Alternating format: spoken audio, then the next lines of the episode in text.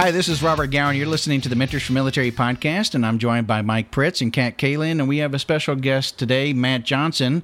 And uh, Matt, you're not only a former soldier, uh, you're also a former police inspector, and you're now a current author, and I should say a number one Kobo best-selling author. So congratulations on that. Thank you very much, Rob. That's very kind. It's made my retirement a lot more um, interesting, shall we say? Oh, I bet. So now you spent how many years within the British Army before you separated? Because you had mentioned that you had retired. Yeah, three. I did. I did three. I did, I did what? Um, well, five altogether. I did a three-year short service commission, and and a couple of years in what we call the Territorial Army.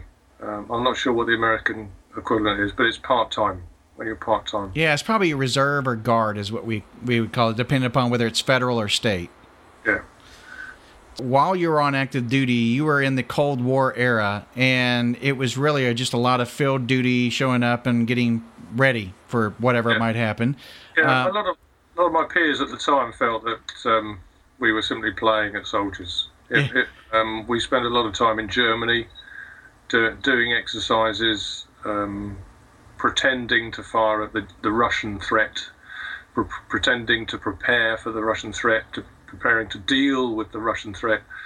And of course, you know, everybody thought to himself, well, you know, if, if this Russian threat ever materialized, our contribution would be irrelevant anyway because it would just go nuclear very quickly. So um, a, a lot of people at the time felt, well, we like the idea of soldiering, we like the idea of what you did, but it was it was almost play acting in those days. And obviously, things have changed considerably now. And so a lot of my peers um, thought, well, policing is real life. You, you get to deal with real incidents, with real situations, with real people, and it offers the the uh, the live interaction that you're looking for, um, potentially that you were looking for when you joined the military. So now, when you went into that, we were talking that you didn't go right into becoming a police inspector. You actually had to earn your way up. Whereas now, I, I'm assuming that some of your credit or some of the training that you did within the military is transferable to uh, becoming a policeman, or is it still that you've got to start off kind of at the bottom ring? You have to start off right at the bottom. Okay. And I mean, you you could be um, an army officer, a private soldier, a non-commissioned officer. It wouldn't make any difference. The, the day you sign and you join the police, you start at the lowest rank, which is constable. So you're out on the street, walking the beat, uh, you're not allowed to drive police cars. You're not allowed to carry weapons or anything like that. You're unskilled, untrained, and uh, we call them a probationary constable. You, you said no weapons as well. Uh, no, you, you wouldn't carry anything. So, so you would be escorted by um, a supervising constable who would guide you. He's called a parent constable. Wow. So, so, so, so you're, you're literally guided from, from the day one. So um, you, you obviously learn quite rapidly as you go along. Now, the public knows that you're unarmed, correct? Yes, yes. So, I mean, how do you. This may sound stupid, but how do you defend yourself? Like, with. And I may, I'm being completely stereotypical right now, but do you have, like, a club, you know, yeah. that you go after people with? you had, you, you had a, um, a piece of um, wood made of um, softwood. A paddle? Tucked into a, a small pocket in your trousers, which was called a truncheon. It wasn't very hard because it was made of soft wood, and the only thing it was really effectively used for was for um, uh, taking the tops off of um, bottles of beer. wow. Uh, if you hit someone hard with it, it would break. So, so when uh, when did you when would you graduate to the ability to use an actual firearm? You had to specialise after several years of working, you, you first two years you'd be spent as a probationary constable, um, and then if you were so minded, you could apply to become what um, was one of our specialist firearms branches. But they didn't patrol; uh, they were called out to deal with incidents, and it was only many years later, um, after I'd gone through um, several years as a constable, several years as a sergeant, then became an inspector after several years of having done that, that um, the police over here introduced what we call armed response vehicles. So for the first time, we started seeing armed officers patrolling. Uh, up until that time, yes, you're absolutely right. All, all we had to protect ourselves was our voice and this silly little stick that we carried in our pockets. Uh, just a question. Sorry, this is just so interesting to me. How and how does that? I mean, was that effective? Not having arm. I mean, does the, is the crime rate lower? I mean, knowing that who's supposed to protect you is not armed, but I mean, does that kind of how does that how is that work over there with your? It essentially works because the, our population know that their police are unarmed. Their police are not, are not seen mostly. This I'm going back to then now. It's, it's different now. But in those days, it used to be that you weren't seen as a threat. You were you were seen as a peacemaker, as a problem solver. So um, it was policing by consent rather than policing by coercion. So people would, they knew you weren't armed. They knew that all you had available was a radio to call for help. So you had strength of numbers, but you didn't have any weaponry. Um, but things changed because um, you know, the public changed, crime trends changed, violent levels changed, the amount of armed crime changed, and, and officers started getting hurt. So, what what age were you when you went into the uh, police force?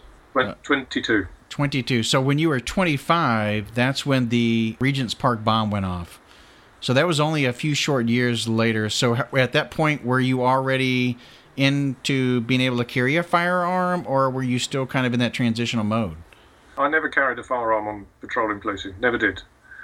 Um, in the whole of my time in the police, I was authorised to carry a firearm in certain situations, but I never carried one as a patrolling officer. If you if you follow my right difference. So, um, for example, if we if we were doing a stakeout for uh, an, an, operation, a robbery that was something by happened, then I might have been authorised to carry a weapon in those kind of situations. But for going out on the street patrolling, no, I never ever carried anything more than a what we call an ASP, a telescopic steel baton. That's the deadliest weapon I ever carried. So when you went and started investigating the Regent's Park bomb and everything, that at that time frame, you were I mean, you were unarmed coming into a pretty dangerous situation, I would assume. I mean, because during that bombing, the Royal Green Jackets band was playing or performing when it happened. It was a kind of an IED explosion that had yeah, nails. Yeah. On the day, I was actually in plain clothes. I was working on what we call a CID car.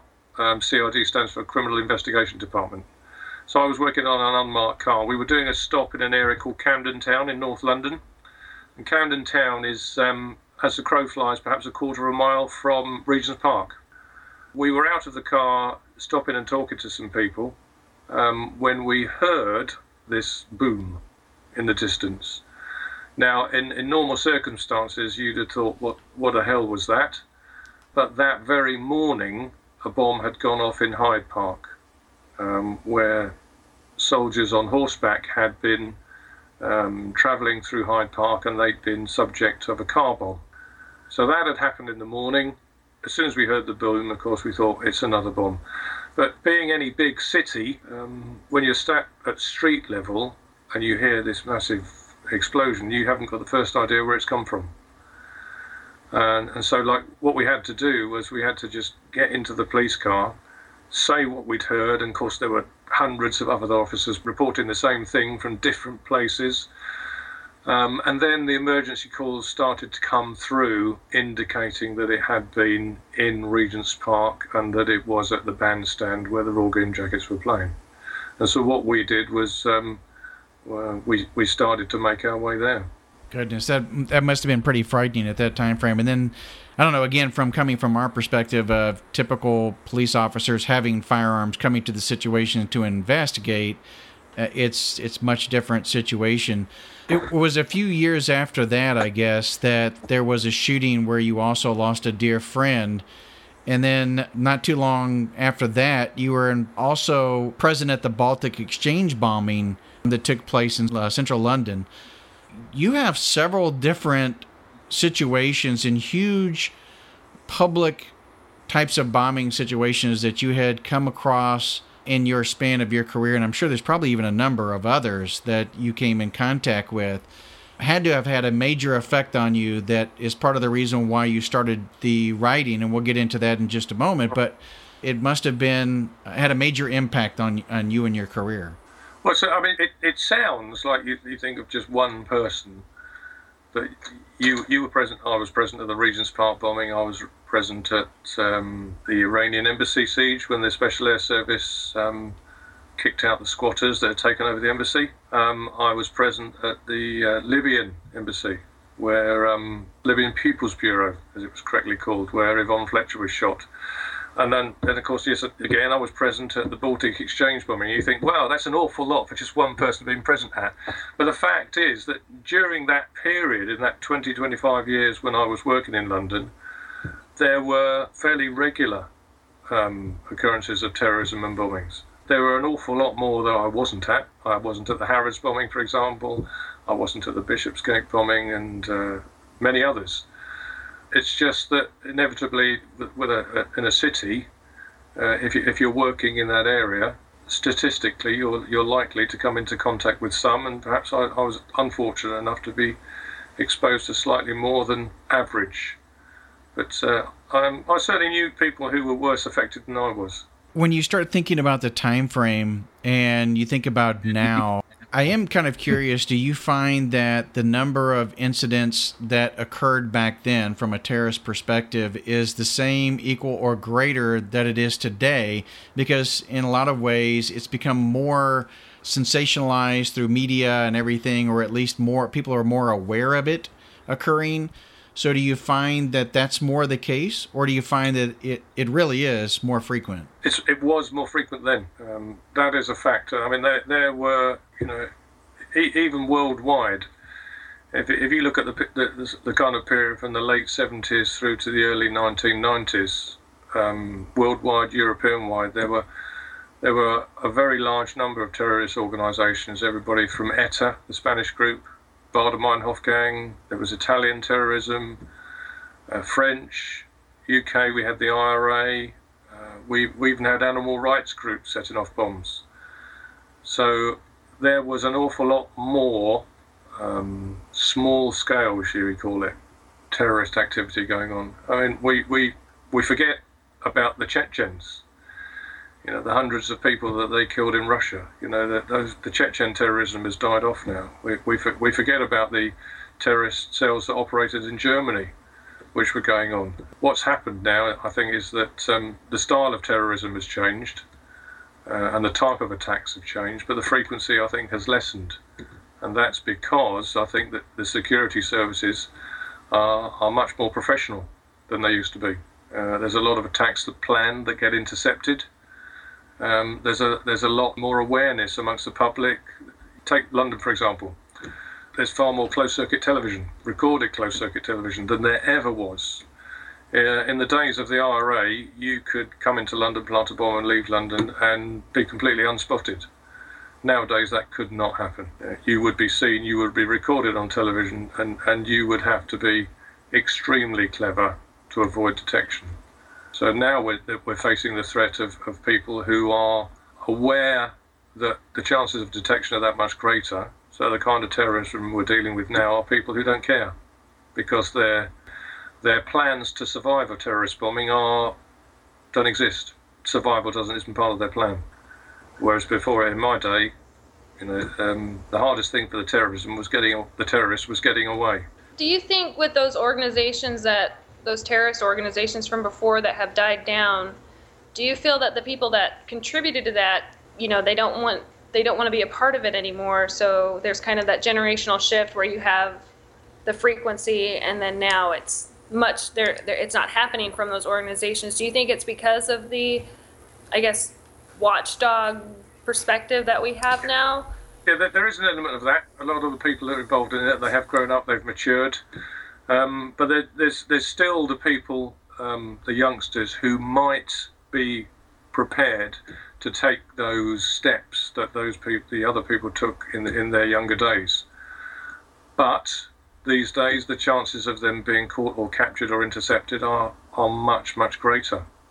Um, the intelligence services has, have accurate to to data gathering systems, intelligence gathering systems that we could have only dreamed of it was like something out of Star Trek in the 1970s or 80s, if you describe that kind of thing, the kind of thing that they take for granted now. that we never had access to that kind of thing. So um, nowadays, yeah, I don't know because I'm not I'm not involved in it anymore. But my guess would be there's an awful lot more going on that we don't know about. I think this is a fascinating conversation comparing you know terrorist attacks from the 80s and 90s to what we see today. And, and I think you know there, you're, you're absolutely right, Matt. There's a there's a huge shift in the mentality between uh, a member of an organization who wants to inflict casualties and survive to do it again to further his cause, and a fatalistic type terrorist that we see all over the Middle East, and it's spreading a lot of places into Europe and even the United States. Like we had a uh, discovered a, an IED down in Texas just last week. I saw on the news that was placed up underneath one of the or overpasses of one of the high, highways down there. Uh, but I, I wonder what your, your impression is of tactics used now to, to, to counter what we're seeing, at least in, in the UK. I, I know a little bit about what we're doing in the States, but what, what you're doing in the UK to counter the current type of terrorist threat that you, you're experiencing. Well, it, it's a fact that in, in my day, um, the, the kind of terrorists we were dealing with, they wanted to escape and survive. Um, death was not on their agenda the suicidal attitude of, of, terrorism these days has completely changed the, the, the ball game for, for the anti-terrorist agencies. The, the very concept of a suicide bomber was a completely alien concept when I was working. Uh, the very idea that somebody would do that was was uh, a completely alien concept. So the fact that they're now having to deal with that kind of um, determination and ruthlessness on the part of people who are willing to sacrifice their own lives for their cause um, means that they they have to be looking at terrorist activity with a view to, as I said before, intercepting and preventing is far more important than reacting. Uh, in my in my day, we could react to a terrorist incident. Nowadays, uh, you can never react fast enough because um, they, they, they will always strike somewhere. And as, as that old cliche, isn't it? They only need to be lucky once. So, do you have a inflection of profiling? Because I know over here people are, you know, super sensitive about even saying anything about somebody who could possibly be a terrorist. But I mean, to counter that threat, do they profile more over? Yeah, yeah, we do. You you, you see uh, probably one of the most overt forms of profiling at airports um, where people are coming in from certain countries. So there'll be certain countries, certain flights which are identified as higher risk, and there'll be certain types of people on that who fit profiles. The liberals in this country wouldn't be comfortable with it, but the reality is that when you look at the statistics, and that's how profilers look at it, they're looking at the statistical probability of what that person looks like, whether and whether they're going to be uh, a risk or not profile will will identify certain ethnic groups. It will identify certain age groups. For example, you don't see many suicide bombers who are over 50 years old. It doesn't happen. The, the impressionable age is probably early mid-teens to late 20s.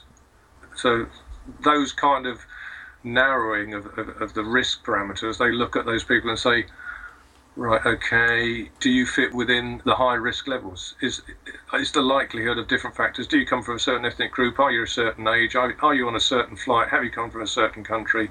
If those all those factors start to combine, then you are profiled and you'd like to be intercepted. One of the things you started doing to help you along the way in dealing with a lot of the trauma that you had seen is well, first off, you went and received counseling, as I understand it you know, we spoke about PTSD on another podcast and about one of the ways through the healing process is they have you actually start writing about the events. Right. Yeah. And so tell us a little bit about that and how that actually led into you becoming an author today. Well, will you bear with me if it's a long story? Sure, absolutely. Sorry, I apologise. Um, I'd have to take you back um, to 1984 to start off with, to the um, shooting in central London. I, I was driving a, a, police response car in central London. Um, and one of the jobs of this particular type of response car I was on was to do what we call ambulance escorts. So if um, somebody was injured and needed to get to um, a hospital in an ambulance on the hurry up, or needed a particularly smooth, slow run because of the nature of their injuries. Needed that needed they needed to not stop, not have a jerky run. They needed to to move like that. Then we would be given the job of doing this. this particular car I was manning in central London, this was our, our type of job, the type of thing we would do. And we were called to a, a shooting incident in St James's Square in central London, and we were told that a police officer had been shot. What happened on the day was London was terribly badly snarled up because this incident had happened at the Libyan embassy. Um, a police officer had been shot, and um, we were assigned to escort the ambulance to uh, a hospital. We arrived, we picked up the ambulance, and we started escorting him to hospital. Now, the officer that was shot um, was Yvonne Fletcher. Now, at the time when I was escorting the ambulance that she was in to hospital, I didn't realise that sitting in the back of the ambulance was her fiance and, of course, Yvonne, and both of them had been at my house about six weeks or eight weeks prior to that, um, when my ex-wife and I had had a housewarming party, because Yvonne was a very good friend of my ex-wife and a friend of mine. So when we, we escorted her to the hospital, um, we left the ambulance there. She she was taken into the emergency department, uh, and we left it there. And we were assigned to other duties. The Libyan embassy was being Libyan People's Bureau, sorry, was being uh, sealed off, and we were I, I forget exactly what we were assigned to do. But anyway, that evening I went home, and it came on the news that uh, a WPC had been shot to death, and of course a picture came up on the television and then my ex-wife and I realised who it was, and it was uh, one of our friends. So that was a very, very um, traumatic evening for us. My wife went to Yvonne's funeral. I didn't go. I don't remember exactly why I didn't go, but we moved on with our lives. Um, I was involved in doing different jobs and things like that. I wasn't involved in the inquiry trying to identify the killers of Yvonne. Many, many years later, uh, and I'm moving on to now about 1994 so this was post the Baltic Exchange bomb that we were just talking about. I was dealing with um, an accidental death, as it turned out, in an area called Stoke Newington in North London as a as a uniform inspector. So I was given the initial job of carrying out the initial investigation into this sudden death, where a girl had fallen from a, a high um, rooftop party. She'd sat on a parapet, um, probably intoxicated, leant over, fallen into the street below, and killed herself. When I arrived, she was being worked on in the, in the street by the paramedics, and I went upstairs to um, speak to the uh, people who were also at the party, and we were going to have to carry out an investigation. Um, one of the first things I did when I got to the rooftop was I went to the scene where the girl had fallen off to look at it, and I leant over the wall to look down into the street to where this girl was being worked on in the street by the paramedics. Um, and as I did that, the scene I saw was the scene of Yvonne Fletcher lying on her back, excuse me, lying on her back, being worked on by um, ambulance staff in St James's Square ten years previously. And it was one of those very, very, very, very odd moments where your eyes have told you you've seen something, but your brain tells you how can you possibly have seen what you've just seen. And so you step back, um, look around you, think, has anybody else seen what I've seen? Of course, everybody is carrying on as normal. You're just completely on your own. Nobody's noticing that you're behaving slightly oddly. So you look back, and what you see is what's really there the girl being worked on by the paramedics.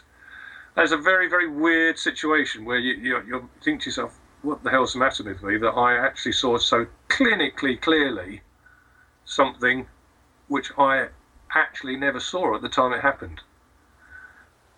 Um, but I had this vision of something in my mind, and very odd. Um, anyway, after that, I started to get um, uh, flashbacks to um, the various bombing incidents I've been involved in, particularly to the Baltic Exchange and to Regent's Park. Um, I would have interrupted sleep, very, very poor um, sleep patterns, night sweats, got to the point where my nightly routine would involve putting a, a towel uh, underneath the, the duvet because I knew that at some time during the night I would wake up just soaked in sweat uh, and it got a bit tiresome having to change the sheets. so we used to put a towel down. So I, I, would put the towel, towel was there, I could dry myself off, um, put another towel down, go back to sleep, or try and go back to sleep. Sometimes it was a bit of a challenge.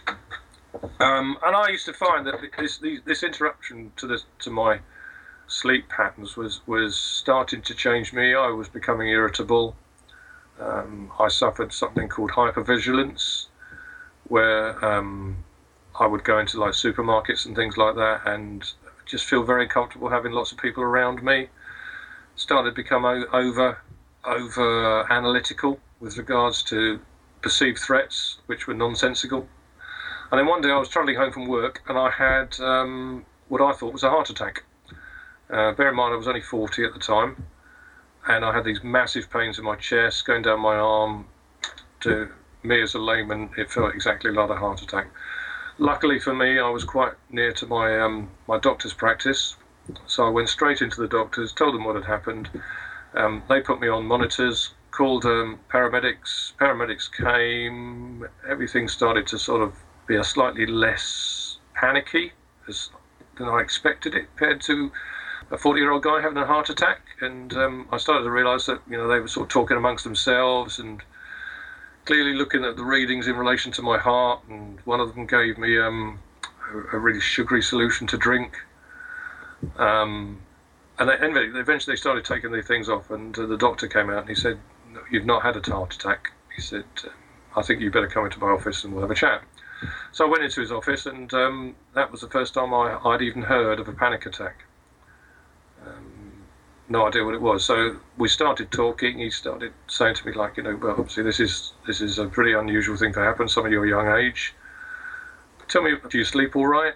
Inevitably, the questions came, and I started to explain that no, I didn't sleep all right. Do you get any problems? Yes, I do. And we started to talk, and he said, right, he said, I think I need to um, ask you to see a counsellor.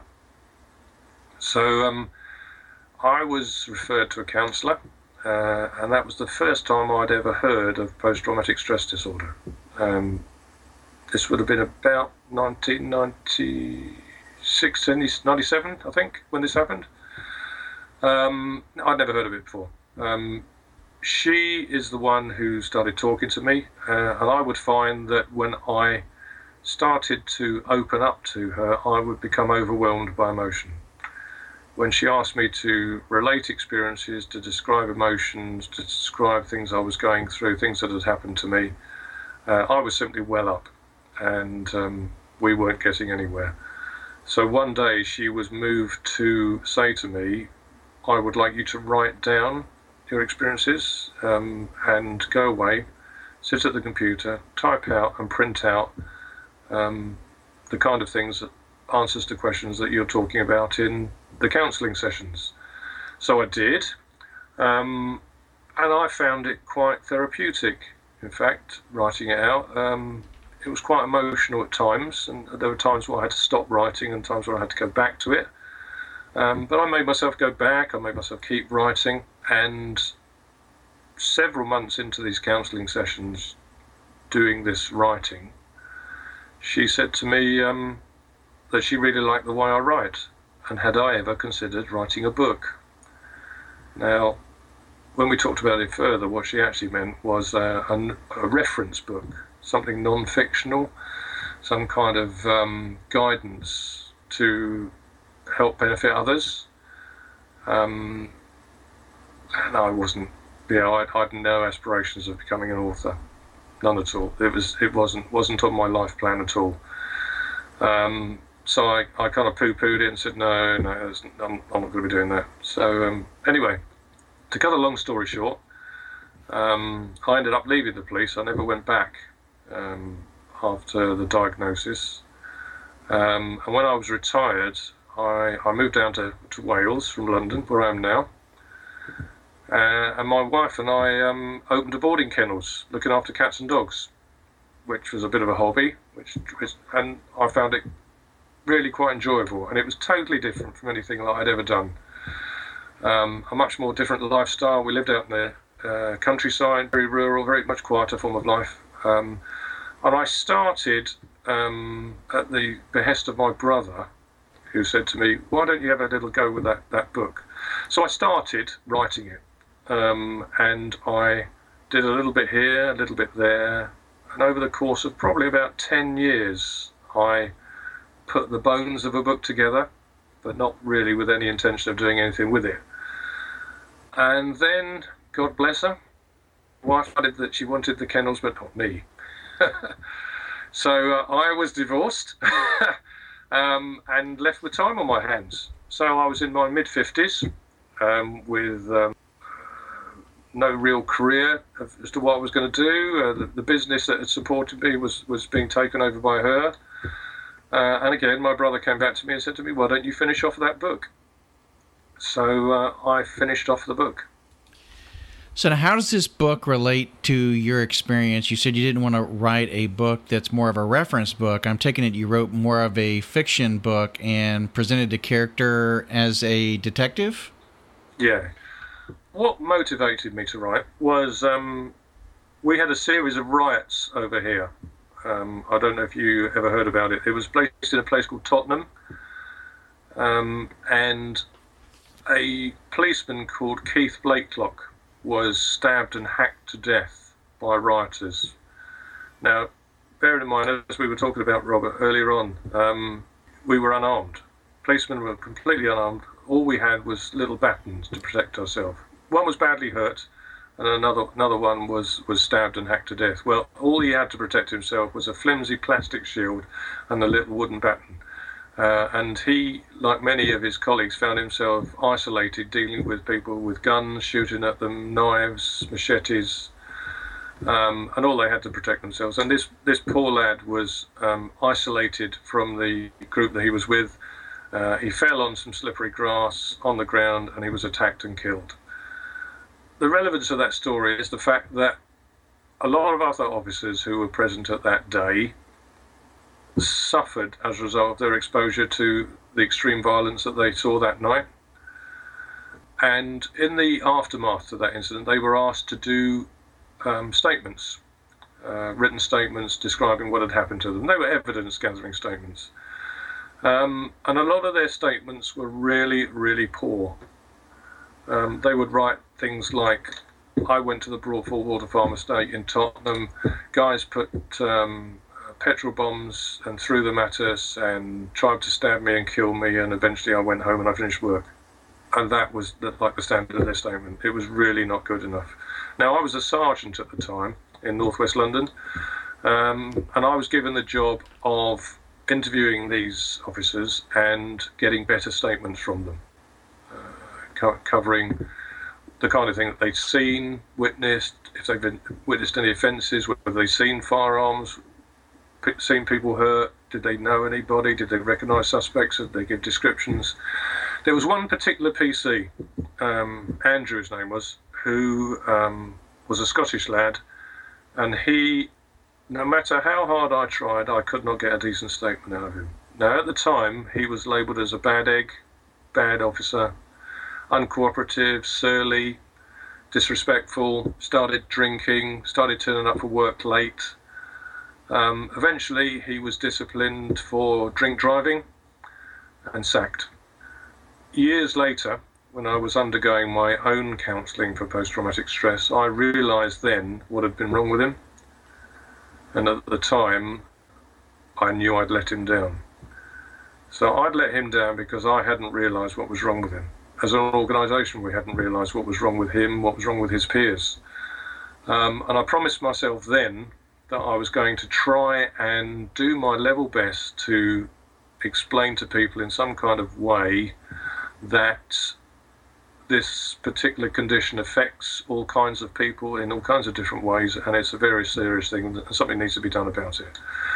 Um, and it occurred to me at the time that if I if I wrote about it in a non-fiction way, the chances of a um, an ordinary police inspector from North London writing a book about post-traumatic stress writing a book which actually had any effect whatsoever on the establishment was pretty slim. Um, but I thought to myself, if I could write um, a fictional book, a crime thriller of some kind, which became popular, that in a subliminal way, I could get that message across through the medium of fiction. And so that's what I decided to do. That's great. So it's not based on even any real life story that you've then taken and expanded and made fiction. It's you've created the character, the situation, the environment that they're in, and then infused that with the trauma and experience that this individual is going through and, and placing that within that so people who are reading it can understand the character, what PTSD yeah. is, without maybe it's, even possibly realizing that. Yeah. It's it's fiction, right? But I mean, in, in loose terms, you could call it faction. There is there's, there's a lot of reality in it. A lot of the, the incidents I describe in it are based on real events uh, and my personal experience of real events. A lot of the characters in it are real people or based on real people.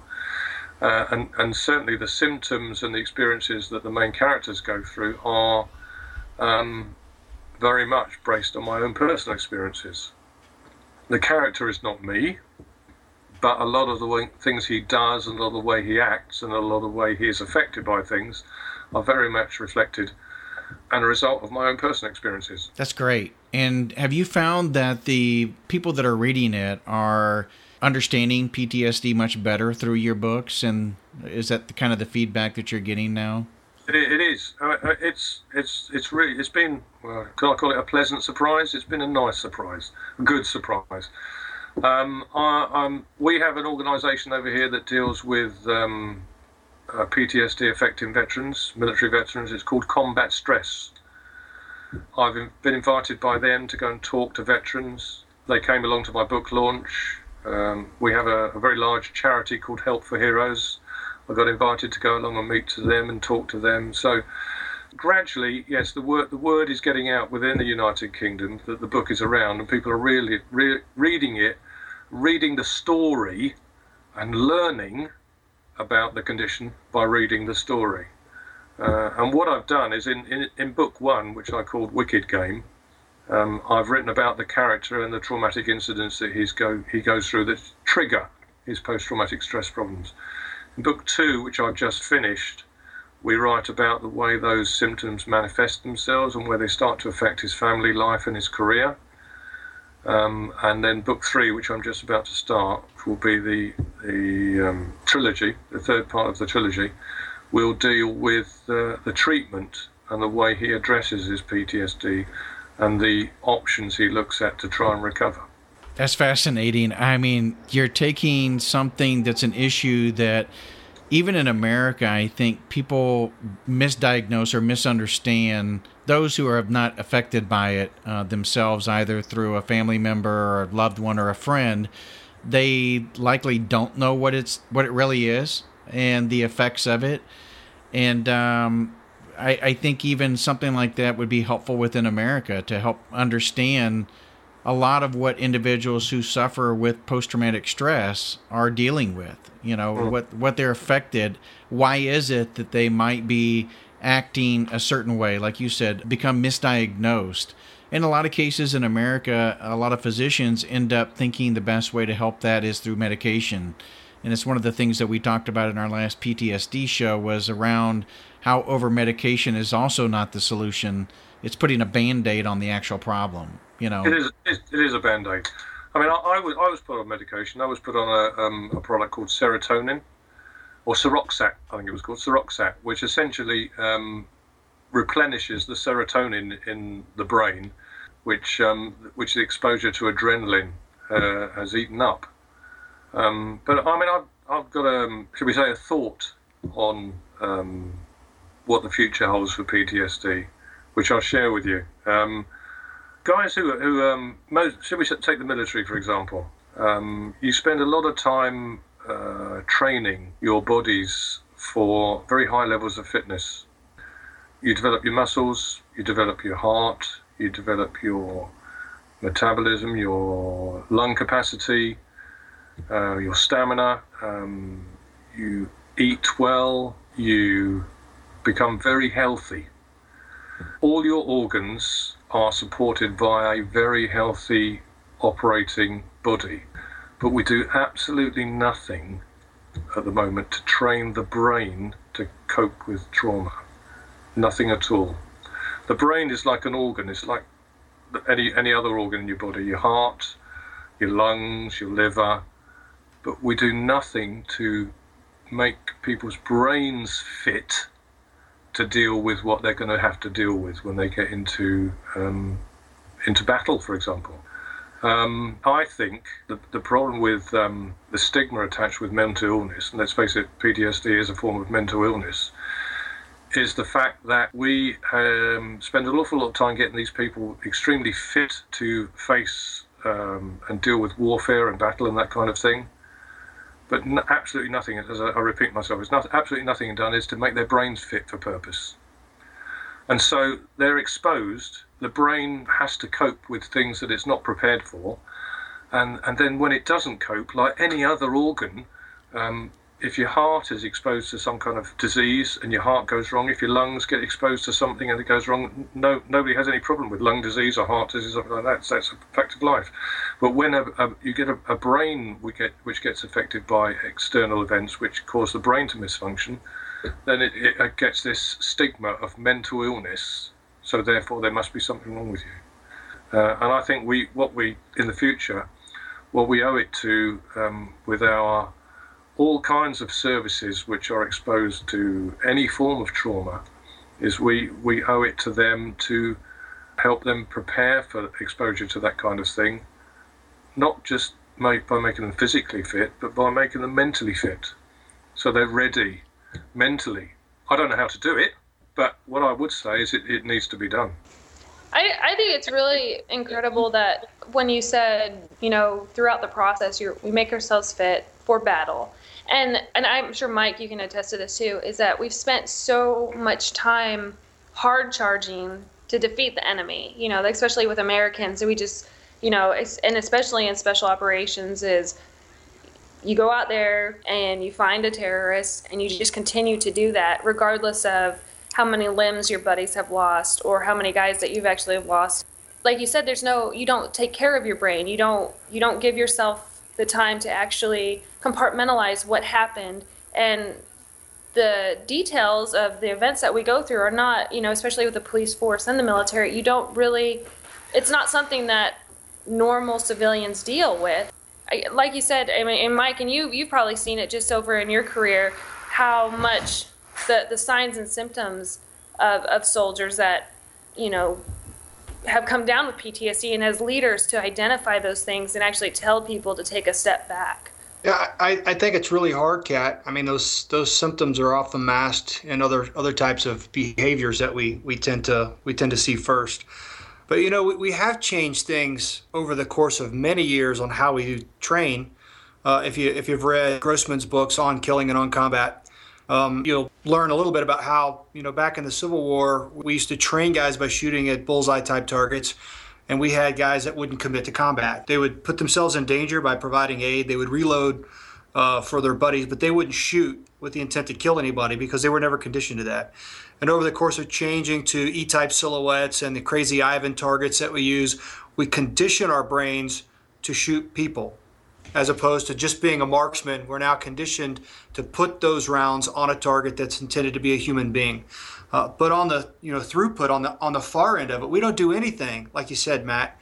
We don't do anything for the moral injury that that causes uh, of a lifelong. Of, of I've done this for 30 years, but you're left with significant moral injury, having been trained to do that, having gone to combat and, and done it and survived, and other friends of yours haven't survived. But I, I think you're right. I, I don't know what the answer is. I know the Warrior Angels Foundation is doing doing some things that that are helping guys with some of the problems, uh, particularly with TBI and PTSD. But as far as a mass training program, you're right. There's nothing. I mean, there's we're we're, we're kind of dealing with it on the back end as opposed to how we've evolved to, to condition people to train uh, for combat. I don't think it's going to come in the short term, Uh, uh, uh, and I'm just uh, I'm just hoping that the direction in which things are going is that it, it, it is being identified and that eventually a system is going to come up with addressing mental health fitness for purpose as opposed to just physical fitness. I mean, the way the condition was described to me by my doctor and my counsellor, because I was very resistant to going on medication when I first started. And when she explained it to me in mechanical terms, the nature of work I'd been doing meant that I was working in a highly adrenalized environment. And so you were, you were living on the edge all the time a permanent state of excitement. Wonderful. Loved it. Never thought to myself that whilst you're doing that, it is eating up the serotonin in your brain because the adrenaline charged uh, way your body is working all the time, your body is not supposed to work like that. So there has to be um, a reaction, and the reaction within the brain is the serotonin levels within the brain drop as the adrenaline levels stay high. Which you might think, well, okay, so the serotonin levels drop. Well, what we don't realize is that as, as individuals is that those serotonin levels within your brain are the conduits which make the brain function smoothly. And if you don't have the required levels of serotonin in your brain, then you will start to get brain malfunction. Very small scale to start off with, but your, your judgment processes might not be quite right, or your memory might be affected, or your decision making ability might be not quite as sharp as it used to be. And so there'll be, there'll be a gradual depression of brain function. And the, the problem is, of course, is people like me say, You're telling me I've got depression? Um, I don't feel depressed. I feel fine. You know, I'm, what's, there's nothing wrong with me. And what the what the counsellor said to me is, no, no, depression does not mean you feel bad. It means that your brain activity is not as efficient as it should be. It is depressed, lowered. When she explained it to me in those terms, I was far more prepared to accept that I would take a medical supplement in order to get my brain back where it should be. Serotonin, in my case. It's just like taking creatine or protein for your muscles. But, exactly. And and it, what's interesting about that, you saying that is, now throughout your therapy, have you found, and I guess this is part of the trying to combat the the long term effects.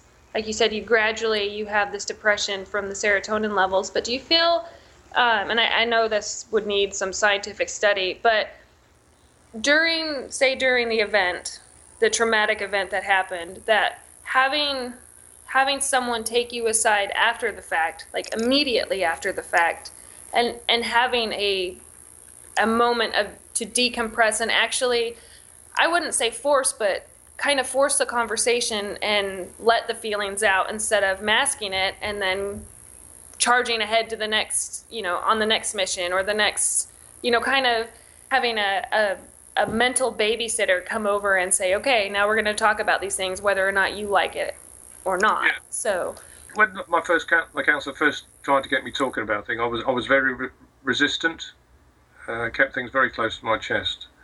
Uh, I think, like many many people who've been in, in that kind of situations, you you are aware that talking about it is going to be distressing. And so you don't talk about it. You just go and have a beer and have a laugh about it and sort of paper over the cracks to some extent. Talking about it was uncomfortable. When I started talking about it, I hated talking about it. What I've learned is that getting me to write about it wasn't an accident. Um, it's actually now a recognized form of therapy. Um, and how it seems to work is like this the more you talk about something, the more a counsellor can get you to, to vocalize your um, experiences and concerns and emotions, the less upsetting it is. The more familiar you come with talk about it, the more comes out and the less upsetting it is. Writing about it once is like the equivalent of 10 sessions talking about it because you do it slowly and you go into it in such depth. And so, what, what I found has happened to me um, over years really is the more I've talked about it, the easier it's become to talk about it. For example, we talked earlier on, Rob, about the death of Yvonne Fletcher when she was shot. A few years ago, I wouldn't have been able to talk about that at all. It's only um, in recent weeks where I've been published and the book is out where somebody asked me the question, What motivated you to write? that I first talked about that situation with the, the, the policeman from the riot who'd suffered post traumatic stress. And the first time I talked about that, I cried. Um, and I was overwhelmed by emotion because I was revisiting something that I hadn't talked about for a very long time. I've now talked about that many times, and each time I talk about it, it becomes easier. Uh, And I put this theory to our veterans charity, Combat Stress, about the familiarization effect. And they said, yes, it's absolutely right. And then they explained about the writing therapy to me. This is why we get you to write, because it's worth 10 lots of sessions of actually talking it. And of course, when, when they, they corroborate something which you're feeling within yourself, and a, a professional says, yes, you're absolutely right, this is why it works, it's quite reassuring. I, I can see how this whole thing can be very therapeutic. Having different experiences, but anytime you go through a, a traumatic experience, if you're able to talk about it more, as you mentioned, if you're going to write about it, you're going to have to think about it in such great detail. I, I can definitely see how it can be very therapeutic for you. And and you said there's going to be a trilogy. I'm I'm taking it that that's not going to be the end of it. You're going to have to look at either a new character or you're going to continue this on like the Bourne Identity uh, type of thing, the whole Bourne series, right? Surely you're. I don't know who wrote Jason Bourne, but I wouldn't mind having his income. Perhaps if I'd been a few years younger, I could have had the time to enjoy it as well. yeah. Of it. Let me give you a little analogy to the, the, the effect that the writing has for you. You know, when you do um, on a computer, um, you do a defragmentation of the hard disk um, and you get that uh, that icon that comes up uh, on the screen to show an un or sorry a fragmented hard disk before you do your defragment. Right. Right. Got all those little blocks of different colours all over the place. Right, and it shows you how that's going to kind of align those together. Yep. Yeah, and then you do your defragmentation, and after the defragmentation, all those blocks have been brought into more accessible places so that your operating system can access them and recall them more quickly, and it looks far more structured and organized. That's what writing did for me. For, for my brain, the operating system of my brain, see, art post writing seemed to operate much more smoothly. Uh, my thinking processes were smoother. Uh, I slept better. I was a nicer person every, everything seemed to actually start together. And what it felt to me was like that situation of a defragment where I was able to think more quickly because I could access the information more quickly. I was able to decide on things more smoothly and more quickly because I could I could access memories and experiences more more smoothly, more quickly. So it was like a defragmentation of a hard disk. That was the effect, and that's the only. People have asked me to describe the effect that writing has, and that's the best analogy I've been able to come up with. I think that's a great way of describing it. Uh, actually, I've never heard that before. Where is it that they can find your book? Now I know Kobo is one of those locations. Where is Amazon well, another opportunity? And it came out in paperback in the United States about two weeks ago. Okay, and I just got it on Kindle. Oh, wonderful! I bought I, it on Kindle. enjoyed that. Um, it's on Kindle. It's on Kobo. It's on. It's on all the e-readers. Um, um, I don't know, apart from Amazon, which bookshops um, in the United States have it. So if you find out, by all means, let me know. You bet. Uh, do you have Waterstones in the United States? Uh, I don't know that I've ever heard of that one. Uh, we have Barnes and Noble, which is another big one here that books are I typically think, found on. I think Barnes and Noble have it. Definitely encourage people to go and pick up the book, learn more about the character and how this individual is experiencing PTSD and living through that. You're going to learn a lot more, obviously, based on what Matt said about the effects, what someone that you may know may be experiencing from the type of trauma, either coming back as a veteran or maybe having served as a civil servant in some way, police department or something of that nature, where they may have been exposed to different types of trauma. Matt, thank you so much for taking time out of your busy schedule to come on here. You've got three books, so I guess that means at least one's out, the other one's getting ready to come out, and you're writing a third one. So we've got a couple more opportunities for you to come on and talk about the character and how that's growing, because I think it's really fascinating the way you've been able to write about this and how you're doing it in these various stages. So it'll be really cool to get you back on again and talk about things maybe you can't reveal to us at this point about what happens in book two. yeah, right. I'll tell you briefly. Book two, obviously, the kind of situations that the, the character is exposed to in book one, the reality and the terrorism and the violence that he's, he's involved in is he finds that when he goes back to work, people don't want to work with him. he's persona non grata, and there's and um, I, I try to make it as realistic as possible and think to myself, well, you know, in, in the real world, if, if somebody was involved in these kind of things, could he just slot straight back into work? You know, could right. he? Uh, and I think in the real world, the answer is no. You, would be a, a, bit of a pariah amongst your colleagues because people would say, "Well, hold on a minute. You know, six months ago, people were trying to kill you. I don't think I really want to work with you." And this is what he finds. He goes back to work, and nobody wants to work with him. So he has to deal with that particular situation. That's great. So has your agent told you to lay off the Harley and don't ride it anymore because they want to make sure you write book three? Um. no, no, he hasn't. No. Okay. Matt, I just wanted to let you know, like your story and you doing this is so it could help so many veterans, and I really, I really hope, like how you said with your therapy of, you know, the more you talk about it, the better, the more healing, I guess you could say, and any opportunity you get to come to the states and talk to vets or talk to vets over there, you are so impactful. United States is um, a bit of a conundrum to me because it, uh, in, in terms of writing and in terms of a market, it's it's so much bigger than the United Kingdom, and yet it's a very hard market to crack. Uh, and for, for um, a, a, United Kingdom author to um, establish a niche in the United States is uh, is a is a tough ask. It really is. And um, whether I'll do it, I don't know. I mean, um, greater men than me have, have, have failed. so, hey, look at Harry Potter. Harry, you know, you never know. You never know, do you? you never know. But it, it, is a, it is a tough thing. I mean, it, there's an awful lot of competition. There's a lot of people writing. So um, it would be nice, um, and uh, if I one day get to come over and ride my Harley down Route 66 once more for the purposes of doing a book signing in Los Angeles instead of just doing I think it would be incredible. That would be pretty incredible. Well, let, let, let me leave, leave, you with a, a, a, passing analogy, which, which, is something I was talking about with our, our combat stress people the week before last, and it's about recovery from PTSD and uh, I was sitting talking to the veterans, and uh, a couple of the soldiers asked me about recovery because they were quite alarmed to discover that I'd been dealing with my with PTSD myself for over 20 years. Um, and of course, they're at the early stages, and they're thinking to themselves, "Oh God, you know, I don't really want to be having these kind of problems I'll be having in 20 years' time." And so I was doing my best to um, uh, allay their fears as best I could.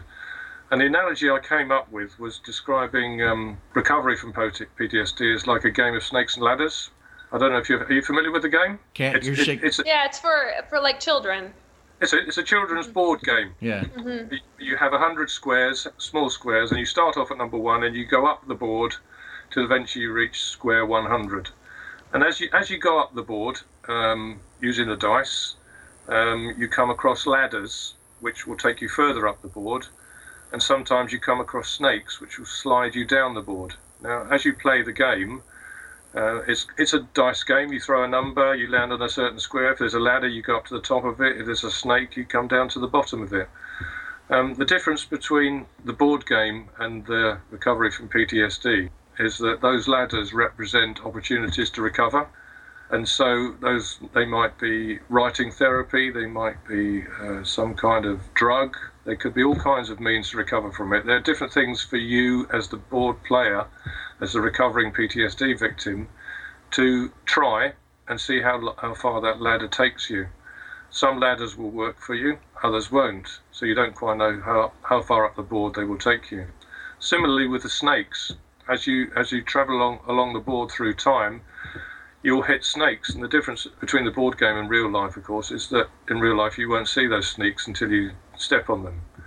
And at first they'll take you straight back to the beginning and you'll feel like you're starting all over again. But as you continue to progress, you will learn to identify the snakes. And sometimes, although they might catch you out, you'll learn how to jump off them a bit early so they won't take you so far as they used to. And other times, you'll be so good at spotting them, you'll just hop right over them and so you'll find that your progress up the board will improve as your ability to identify those snakes which badly affect you and those ladders which are going to affect give you a boost, take you nearer to the top.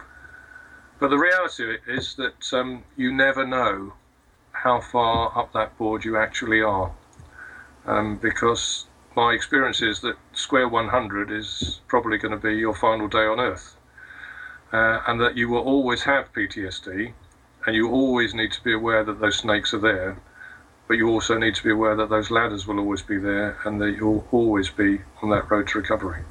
That's my analogy. It's a great way to uh, end the show. Appreciate it again, Matt, for you being on and taking time out. Love to have you again in the future. Lovely. Robert, Kat, Mike. Thank you so much. Good good night, all of you. Please be sure to follow us at iTunes, leave a rating and your comments. And if you don't have an Apple product, no worries. You can follow us at SoundCloud, download the app. And if you're on Twitter, be sure to follow us there at Mentors, the number four MIL.